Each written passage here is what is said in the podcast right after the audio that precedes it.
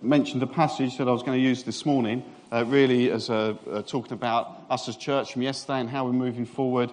Uh, church with a purpose, church in its call to mission. And uh, the passage I, I, I, spoke about was uh, from Acts 26, 17 to 18. Paul is before Agrippa. he's defending himself. He's been sent all over the place already. And now, now he's in front of Agrippa. And he's recounting the call of Christ on his life. And he said, uh, what happened when he encountered Jesus. He said he heard the words of, I am Jesus whom you are persecuting, the Lord replied. Now get up and stand on your feet. I've appeared to you to appoint you as a servant and as a witness of what you have seen and will see of me. I will rescue you from your own people and from the Gentiles. I am sending you to them to open their eyes and turn them from darkness to light and from the power of Satan to God, so they may receive forgiveness of sins and a place among those who are sanctified by faith in me. And that's uh, essentially, I guess, the call of any minister or any Christian, the church, uh, is to turn people from darkness to light. I'm going to put it in its context and, and read uh, the wider passage so you can see what was going on and his kind of his conversation with uh, Agrippa. So I'm going to read from um, chapter 25, 5, verse 23, uh, down to the end, which we've just read. So if you want to follow that, uh, we're in uh, Acts chapter 25, starting at verse 23 through to 26, 18. And this is Paul. Saint Paul, uh, he's called, isn't he? We have any problem with that? No one has a problem with that. Saint Paul, Paul the Apostle, preacher to the Gentiles. It's interesting, though, that he's got his journey. And we need to remember that actually, when Paul himself writes to the churches, he writes them to the saints. So it would be to the saints in Ephesus. That means, um, unbelievably, we're saints uh, in Christ. So it's like me saying St. John or St. Joan or St. Kevin. I mean, you're all saints. I'm just picking, you know, Tom. you know, it's just like, he's not there yet, is he? He's on his way. He'll get there. But it's, it's, it's important to us that this is Paul's story, but you've got your story as well. So we think about St. Paul and we elevate them, but actually we are witnesses uh, to Christ We've just seen this over Easter. We are witnesses to what we've seen and heard. We're witnesses in so much, so much that we've got our story. This is Paul's uh, story. So I'm in Acts 25, verse 23. Paul before Agrippa. The next day, Agrippa and Bernice came with great pomp and entered the audience room with the high ranking officers and the leading men of the city. So lots of important people around. At the command of Festus, Paul was brought in. Festus said, King Agrippa and all who are present with us, you see this man the whole Jewish community has petitioned me about him. Paul's been causing a bit of a stir.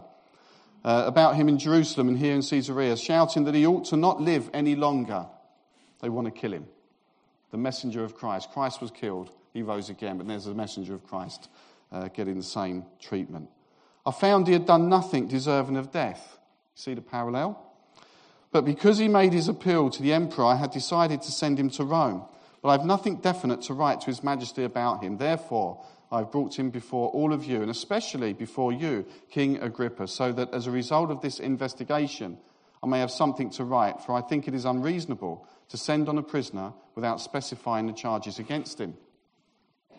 Then Agrippa said to Paul, You have permission to speak for yourself. So Paul motioned with his hand and began his defense. King Agrippa, I consider myself fortunate to stand before you today as I make my defense against all the accusations of the Jews, and especially so because you are well acquainted with all the Jewish customs and controversies. Therefore, I beg you to listen to me patiently. Paul's calling on his experience. He was um, uh, a really well respected Jewish person. He knew the law. He's basically saying to him, Come on, you know me, you know my background, so please listen to me carefully.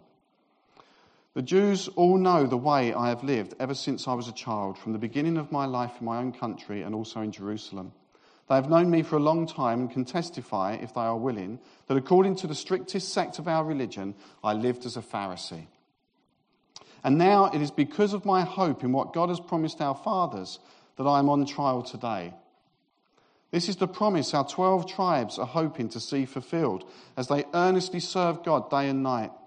O king, it is because of this hope that the Jews are accusing me. Why should any of you consider it incredible that God's, God raises the dead? He's saying to him, if we look at the Old Testament, this is the one that they were talking about. I too was convinced that I ought to do all that was possible to oppose the name of Jesus of Nazareth. This is his past. And that is just what I did in Jerusalem.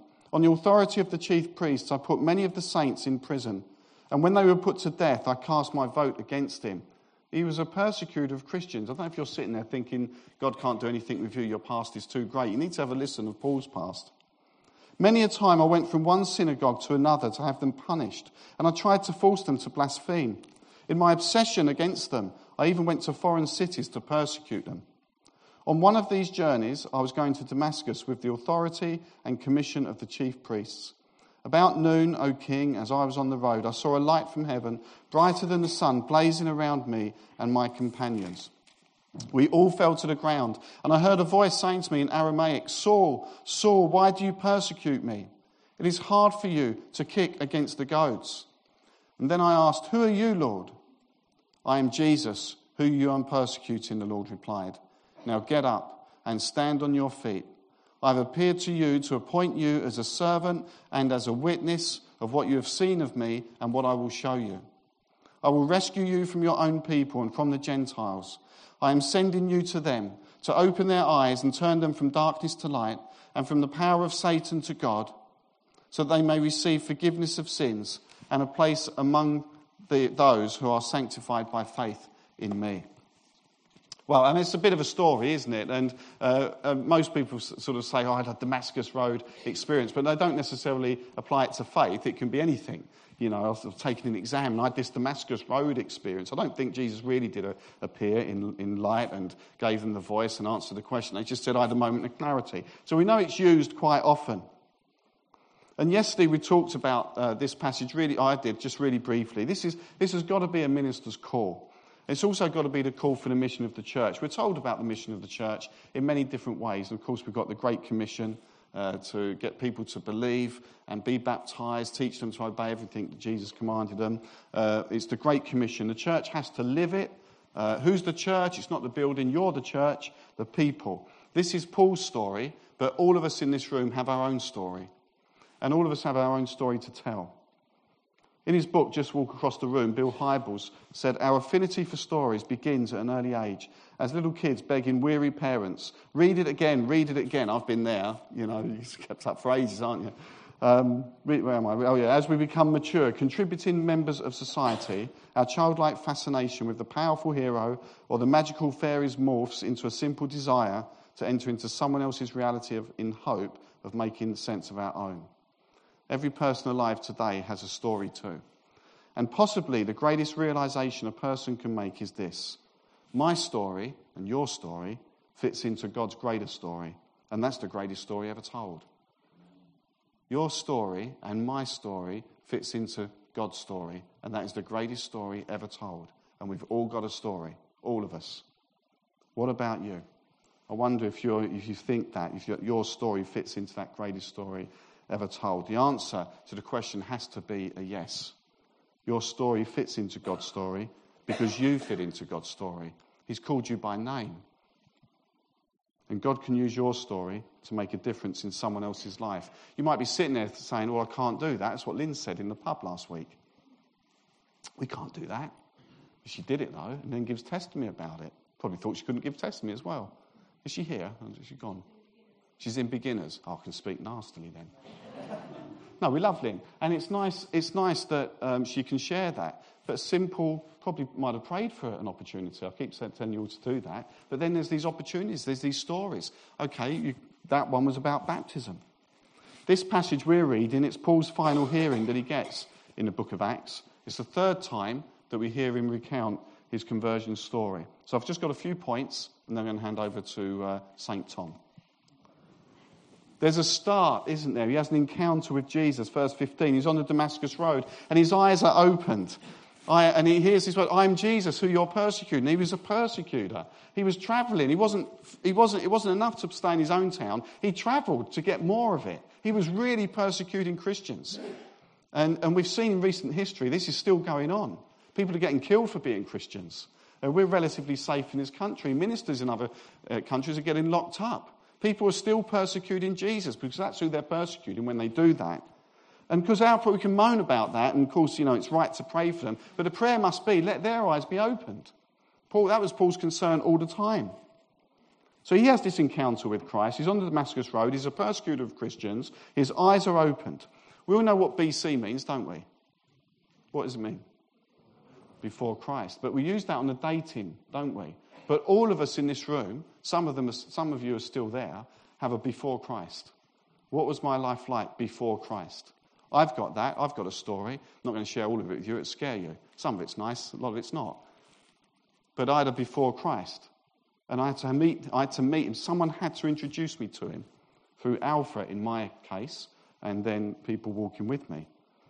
But we've all got a before Christ. What was my life like before I knew Christ? Some of you are really blessed because you just feel you've known Jesus all your life. And, and I wish that was me. Um, I think every testimony, it's your story. It's your story that's part of the bigger story. No one story is better than the other. For some people, they can point to the second uh, that they were, uh, became a follower of Christ. On Alpha, I was teaching the other week. For some people, it's like they got on a plane in Germany and flew to Switzerland and they fell asleep. They're not sure when they crossed the border, but they know they're in Switzerland. So they're just on their journey. And we've got the road to Emmaus in the Bible where people are walking with Jesus and they don't recognize him, and suddenly they do. All the stories are good, and all of the stories fit into his greater story. What happened for me? I got married part of the marriage deal, apparently, I'd heard it differently from the minister, was that I'd attend an Alpha course. That was my moment. And I was willing to listen. So that was the start. Paul's got his start. I've got my start. You've got your start. And you can always say to someone, well, this was what I was like before I was a Christian. And, but then this is what happened, and this is what life like, is like now. Then there's a command. He says in verse 16, after encounters, after the encounter with Paul, get up and stand on your feet. Know, I didn't know, uh, or John didn't know, the passage I was preaching from, and it's interesting. Um, with the AGM, I did have a quick glance at the order of service just to make sure everything was all right, and, and it was. And uh, but he had stand up, stand up for Jesus. We don't sing that too much, but I thought that's interesting because that's in my in my sermon, making a stand for Christ. We need to uh, get up and stand up. I think the church in some um, parts of the country, and sometimes within ourselves as well, we feel a bit weak at the knees. And it's not weak at the knees because we're falling on our knees in prayer. We're, we're on our knees because we haven't got the required faith in God. And the identity that we get from having an encounter with Jesus brings responsibility. We, don't want, we want the church on its knees in prayer, but not it to be a weak church or a discouraged church that's on its knees. And I would say God would say to us this morning, get up and stand. You know, the world needs us to stand and speak truth. And then he gives him his commission in verse 16. He's appointed as a servant and as a witness of what you have seen and will see of me. And again, all of us have got our story. But are we going to be willing to share it? All of you are witnesses. You might not all be evangelists, I, I get that. But if you've got a story, you can be a witness. And then he gives him his mission, verse 17, 18. I will rescue you from your own people. Remember, they wanted him dead. His own people. You know, he knew what it was to be persecuted and from the Gentiles. I'm sending you to them. And that, that's, it's the same for us now. We're a sent people. It's fantastic to come to church on a Sunday and to our groups and everything else, but we are a sent people. I love being up the high street uh, the other week with the hot cross buns. I didn't like the hot cross buns. I don't like stuff with fruit in. Um, but um, maybe we'll get some sausage rolls next week. I'll put a request in, or next year even. I'll have one next week if they're there. But but it was amazing. I can't remember if I, shared, I know I shared it yesterday. I, I, said to Tom, I didn't know if I shared it here last week. But we had 300 hot cross buns, and um, we went to the high street. And, and I went in the blue boar, not hiding, um, just went in there to say, Can we book a table for lunch after? And they said, Well, you can't book uh, because uh, we don't take bookings. And I said, Okay, fair enough. She said, she said This was quarter to 12. We was meeting at 12. She said, But look at the pub, it's empty. I said, Well, yeah, but people have probably come in. She goes, No, Good Friday, this is packed at this time. It was a really hot day. I don't know if you remember uh, last Friday. It was a hot day. And I thought, oh, you know, we've got 300 hot cross buns. And no one's here. I mean, I'm looking up and down the high street. It seemed a bit empty. I said to Gary, no one's here. We've got, how long is it going to take us to the He said, no, don't worry. It'll be all right. And said to Tom, there's no one here. He goes, no, don't worry. And they all had more faith than me. I said, we've just got to make ourselves available. 45 minutes later, the whole lot had gone. 45 minutes, 300 hot cross buns, 300 conversations. There's a whole team there um, opportunities. Some of them were, were, you know, interesting conversations. Some of them were quite, uh, you know, good ones. Um, uh, some people didn't want to know. Uh, I was surprised how many people did. Um, what are you doing this for? Well, it's Good Friday. So what? I mean, it's amazing how many people don't know what Good Friday is about, isn't it? I, I wouldn't have. My, my BC, it was just four days off uh, because, you know, I don't know, maybe the government thought we needed a rest. I had no idea. Because we know the story, but they, they don't out there. And so we're just giving these away. What do you want? We don't want nothing. We just get, why are you giving it away for nothing? Because Jesus died for me. And it, it cost me nothing, it cost him everything. So we've paid for him as a church. We think it's a nice thing to do. Really, there's a little tract in there if you want to read it. Oh, thank you very much. What a lovely thing to do. And, and you know, some people going, I don't want to know, you know, all the rest of it. And they missed out, you know, bless them, Lord, not too much, but anyway. Um, but it brought two things home to me, which I shared yesterday. One is people are more open you think, and two is it's great to be on the high street. And I know I bang on about that, but it was brilliant to be among the people, where the people are, and evangelizing on the high street. And it was only about, I can't remember how many, 10 of us, I guess, and, you know, 300 um, points of contact in 45 minutes. You think about that, what, what could happen if we was really open to it. So he is sending us. He sent Paul and he's sending us to be among the people, and we're a people of God's presence. And he had purpose in that sending, verse 18, to open their eyes and turn them from darkness to light and from the power of Satan to God. There's a purpose in everything we do. It's great to come here and be filled and be sent out, but there is a purpose for that. We are called to be witnesses. Jesus said, You will be my witnesses all over the place. People are lost. I see it in their faces. I walk around. They've got sometimes nothing, they've got sometimes everything, but they haven't got Christ, so therefore it's a gaping hole. And I can see the lostness, and they are lost. The Bible said they're all like sheep that have gone astray, and they need the good shepherd, but most of them don't know it. And we're not telling them as much as we should. But I do see it in their faces. They're filling their lives with things because they're searching. Most of those things aren't good for them. And as a church, we're trying to find ways, and I know you are as well, to reach them, whether it's inviting them to Alpha, inviting them to church. We've got loads of groups that go on. Things like Global Cafe, toddlers, babies, uh, sunny days, loads of them I could mention. And it's great to serve in that way, but we can't only serve, we've got to share as well. We can't only have them in the church for a number of years and never tell them, because they're still going to the, the nasty places. We must have a purpose, and the purpose is to open their eyes and turn them from darkness to light and from the power of Satan to God, because the task is, is too important not to, not to give them the opportunity. And what's the intended outcome? You find it, you see it there in verse 18. So that they may receive forgiveness of sins and a place among those who are sanctified by faith in me. Forgiveness. It's so, we need forgiveness in the world, and Jesus offers forgiveness. Uh, my BC needed a lot of a lot of forgiveness, but my life since needs a lot of forgiveness as well. And He is faithful and He forgives and He loves and He accepts. And when I wander, His love finds us and brings us back. But surely our intention is we've got to help people find their way back to God, find their place in His family. We call it the church, or Jesus does. He believes in it, and I believe in the church. For all, for all it's good, and sometimes it's not so good, I really believe in the church.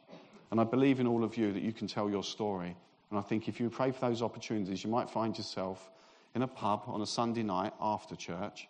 Um, just maybe an opportunity to come your way as well. Maybe it'd be on a bus, or we heard a testimony the other week of someone on a train who drunk too much. Uh, the opportunities will be there, but you've got your story. Think about what it is. Just think about what was my BC, what was life like, what happened, and what's it like now? What does God mean for me? It's that simple. You only have someone for three minutes, do a minute on each subject. Three points, not they don't teach that Spurgeon's. Everyone thinks they do, but it's good to remember. What was, what was I before? What happened? What about now? Because your story fits in the greatest story ever told. And it's too important not to share. Yesterday was great. Uh, I love what I loved about yesterday was it was an AGM, and I would suggest that historically, and certainly AGMs outside of church as much as inside, normally would get a bit of a groan. Oh, we've got the AGM, better go. But actually, what a fantastic day, same as last year, of celebration, of thanking God for all that's gone before, expecting of Him that's all going to go ahead in the future. And I noticed that all of it is about ministry. If we, we were talking, I remember Alan, I just had a smile on my face, our treasurer, and he said, Are we overspent in this area? Isn't that good news? Because it's for the right reasons. And I love that. It's the topsy turvy world of the kingdom. Fantastic. Let's overspend, not just financially, let's overpray if we can possibly. Let's overexpect. Because we said, the Bible said, and we said yesterday, you can do immeasurably more than you ask for or imagine. Do we really believe that with passion? Are we going to come on Tuesday and expect God to move in two people's lives? I do. Your story fits into that greatest story ever told. Yesterday was good. It was all about ministry, and we've got to get on with it. It's all about mission. We can never forget the purpose, which is to open their eyes and turn them from darkness to light and from the power of Satan to God, so that they may receive forgiveness of sins and a place among those who are sanctified by faith in me. I look around the world and I, I try and discern the times, and cl- the clouds do seem to be gathering. The persecution seems to be increasing. Uh, the spiritual atmosphere is quite dark. And people are lost and they need God. And we know they need God. They don't know it, and someone has to tell them. And in that mess and in that darkness, the church, the people of God, stands. God is saying to us now get up and stand. Get off your feet and stand. It stands in that mess and it shines. Yesterday was reminded by Ruth when she spoke, You are the light of the world. I didn't know she was going to say that. It was in my talk as well. You are the light of the world. And let me read the passage, Matthew 5 13 to 16. You are the salt of the earth, but if the salt loses its saltiness, how can it be made salty again? It is no longer good for anything except to be thrown out and trampled underfoot. You are the light of the world. A town built on a hill cannot be hidden. Neither do people light a lamp and put it under a bowl. Instead, they put it on its stand. It gives light to everyone in the house. In the same way, let your light shine before others, that they may see your good deeds and glorify your Father in heaven. And Ruth reminded us yesterday that Jesus looks to, looks to himself and says, I am the light of the world. But then he says, You are the light of the world, because we go in his name. And we can make a difference in those spiritual atmospheres. Let's be more salty. Sometimes salt helps preserve, it helps taste, but if sometimes it's bitter, you put it on its own taste it, it's not very nice. Sometimes we have to speak out and people will be offended. But we can't back down from that. We can't back down from truth. Look at the mess the world's in, in the darkness. In that darkness, we can be the light. And we said yesterday, you could turn all the lights off. I strike one match, you'll see it. It makes a massive impact. Wherever you are, let your light shine. Let your, let your light be seen as a church. Let people see what we do, because in the end it glorifies God. They will see your good deeds and glorify your Father in heaven. And collectively, we're all part of the greatest story that, ever, was, that was ever told. And your story is part of that story. I'll hand over to Tom. Do you need a Bible?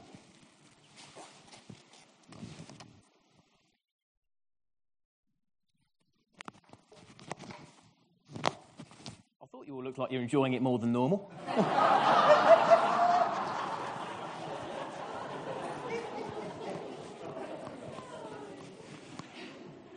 but as we follow Paul's story, there's one thing that, that I always find fascinating. He almost enjoyed being locked up because he started off going into, going into synagogues, Jewish temples, and preaching about Christ, which is never going to go down well.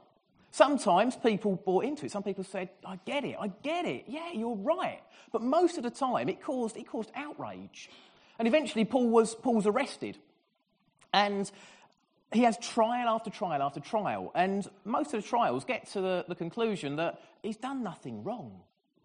We, we, can't, we can't put him to death. We shouldn't even imprison him.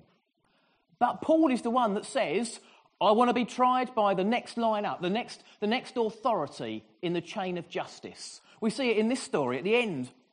At the end of this account, Paul's been before King Agrippa.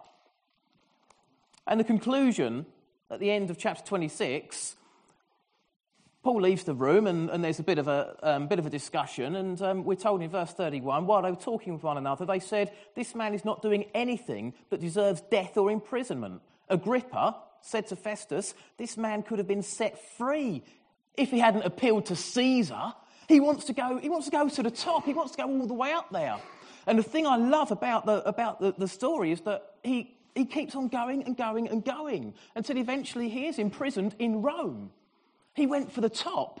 And of course, he was absolutely right because it was, he didn't see it in his own lifetime, but, but a couple of hundred years later, Emperor Constantine was converted to Christianity. And so began the, the birth of the Holy Roman Empire, the st- spread of Christianity. That's why, that's why we are here now today. That's why the Christian faith spread.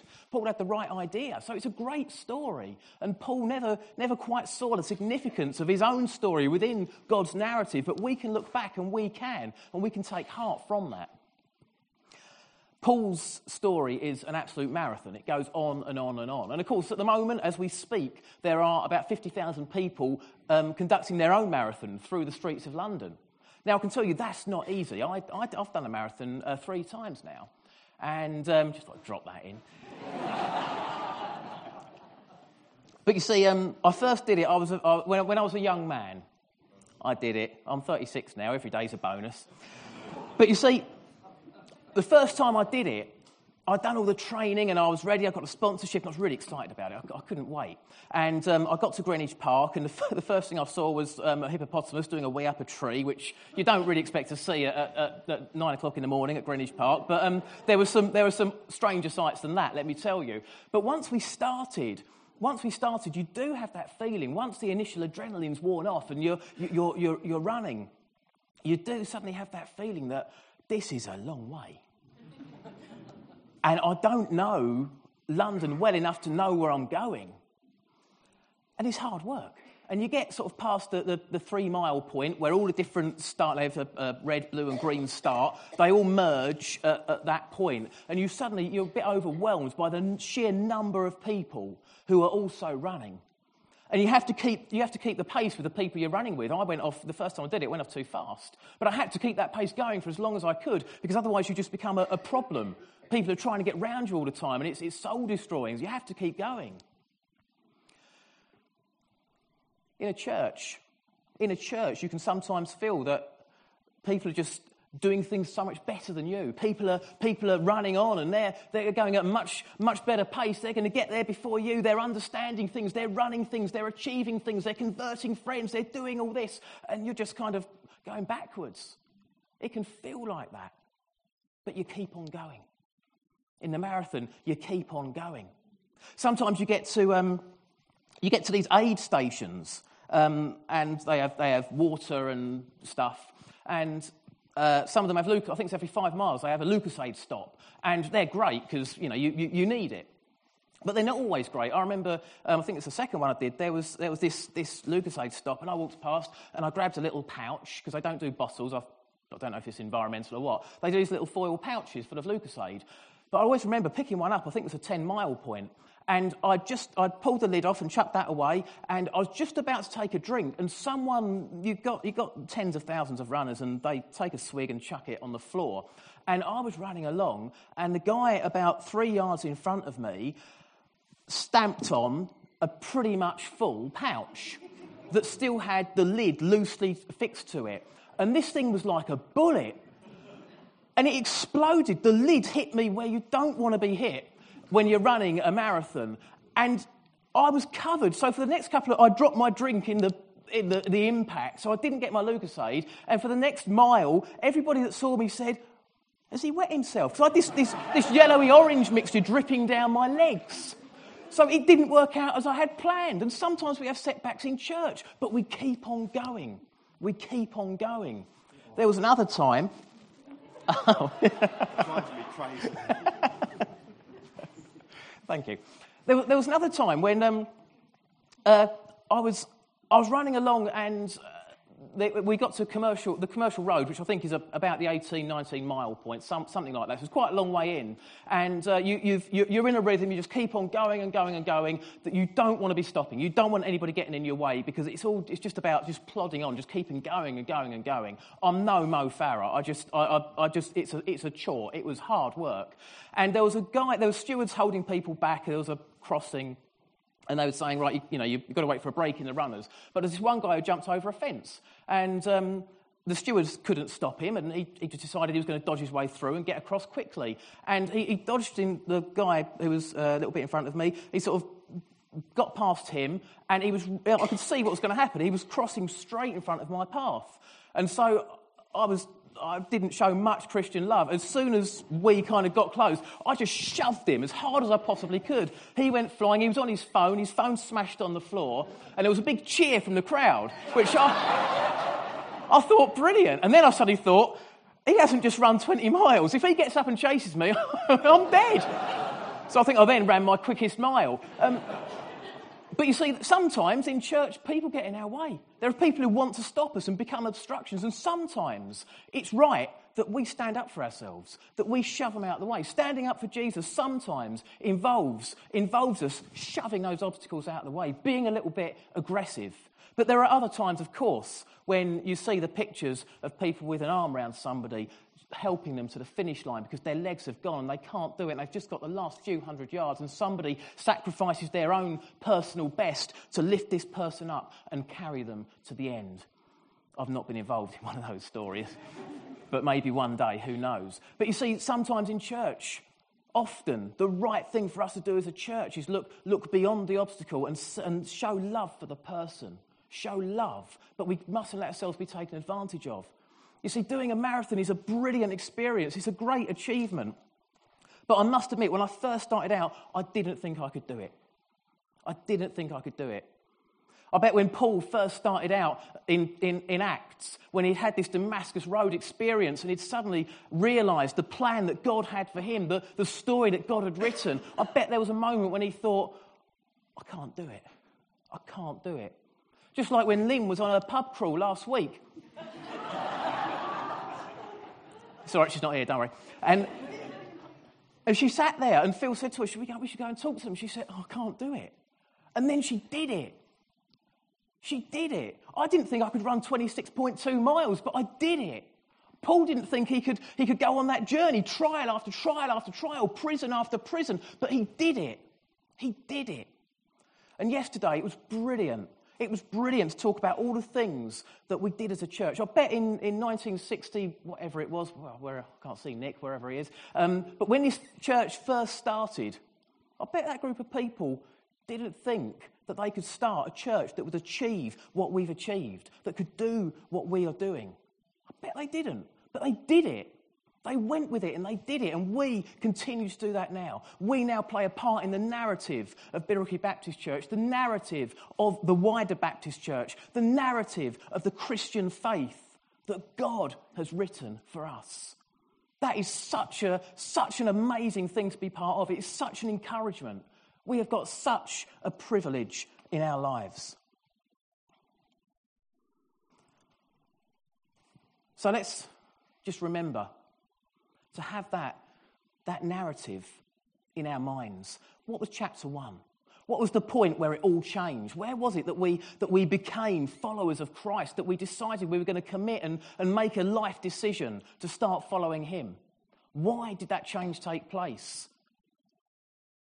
Why did it affect us in the way that it did? And why do we now, despite challenge and difficulty in a world that tells us that we're out of date and out of time, why do we persevere? Because if we, can, if we can have those answers ready, it makes evangelism so much easier. When someone says why, you don't say, um, you say because. And if we, if we are prepared for that sort of conversation, then we can go into any situation armed, armed with the necessary tools to spread the kingdom of God, which is what we're called to do. You see, ultimately, the mission of the church the mission of the church is to believe in the power of Christ. We can't do it in our own power, but in the power of Christ, we can. To be bold and courageous. If we truly believe that the Holy Spirit is within us, then we're not relying on our own power. We are being bold and courageous because we know that there is nothing that cannot be achieved in the power of Christ. Our God is sovereign. Our God reigns supreme. If we truly believe that, then we pray on Tuesday expecting to see results. If we don't see them, we still have faith. But we go in expecting. We pray expectantly because that is what we're called to do. Because Christ believes in us, He expects us to play our part in the story that is written for us. We're expected, and so we can expect Him to respond when we cry out. So let's do that. Let's rise up in faith. Let's use yesterday as a, as a launch pad to, to, to, to, to celebrate what we do, to, to spread the news that Billericay Baptist Church offers so much to the community. Let's explore new avenues. Let's be, let's be bold in, in assessing what we do and what we can change, how we can improve things. Let's, let's assess our own lives. What can we give? Can we give some time? Can we, can we give, uh, devote time to prayer? What can we do to help our church? Ian said yesterday, we've got an established team, and it, it's great, and I cannot tell you what a privilege it is to be part of that team, to, to, to work in that office. It's, it's a good place to work, but we are limited in what we can achieve. We need the whole church to get involved, to rise up and to say, This is what I can give. Like I said yesterday, a, uh, this is my drop that I can offer, and it's not very much. But if we can collectively say, Right, this is all the drops, look at that look, there's an absolute flood that we can unleash and change this town. Let's do it. This is an exciting thing to be part of. On the back of yesterday, when we celebrated everything that's been achieved and all the, we spoke about the, the, the vision of the church. I don't know about you, but I came away feeling, feeling really empowered that we can do something, that we can, we, we, can make, we can make our church known to so many more people than know about it already. We can make a difference we can offer the opportunity for people to come to know Jesus themselves, to have that, that holy relationship with God. When you finish the marathon, you cross the line and you are absolutely spent. You don't have an ounce of strength left. And they give you a medal that weighs an absolute ton, and you kind of drag it along the floor behind you. But no one can ever take away from you the claim that you can stand in front of people and say, I've done that. I've done that. When I finished, I looked at the clock and I thought, oh, it's rubbish time. It's not what I was hoping for. And I, I made this mistake and, oh, and I, I, I beat myself up about it. But actually, now I stand here and look back and I think, I did that. And I'm proud of it. Paul talks about finishing the race, the race that we all run, this, this marathon of life that has challenge after challenge, that has those moments where we feel absolutely spent. But let's not forget, there is a crown awaiting us. There is a crown awaiting us at the end that will be presented by God Himself when He says, Welcome home, good and faithful servant. Let's pray. Heavenly Father, thank you for the privilege of being able to identify ourselves as your children. Father, thank you that, that we are part of your church, that you are the head of this church. And Father, thank you for this, this reminder that, that although we might feel that we are insignificant, we might feel that at times we, we fail to live up to your expectations, Lord, we know that you have a story planned for us. You have written this narrative and you've written our names into it. We have a part to play. And Father, we pray that you will, you will use us. We pray that, that as, we, as we explore what that part is, we will do so in a way that honours you, that we will be bold and we will be courageous and we will have the conversations that maybe scare us a bit, but we, we feel bold because we know that we're relying on your power and not our own. Father, we pray that, that we will take the opportunities, like Lynn spoke about earlier. Take those opportunities that do require us to be bold and courageous, that do require that confidence, that strength that comes from you.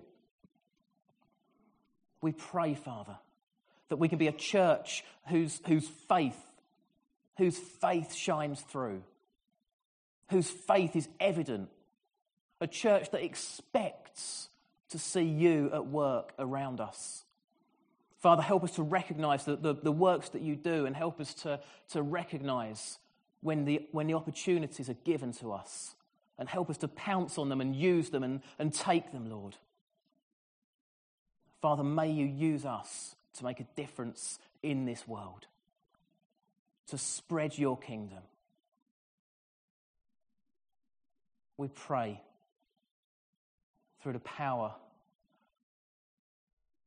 of Jesus, your Son, who is risen, and whose spirit dwells around us and in us.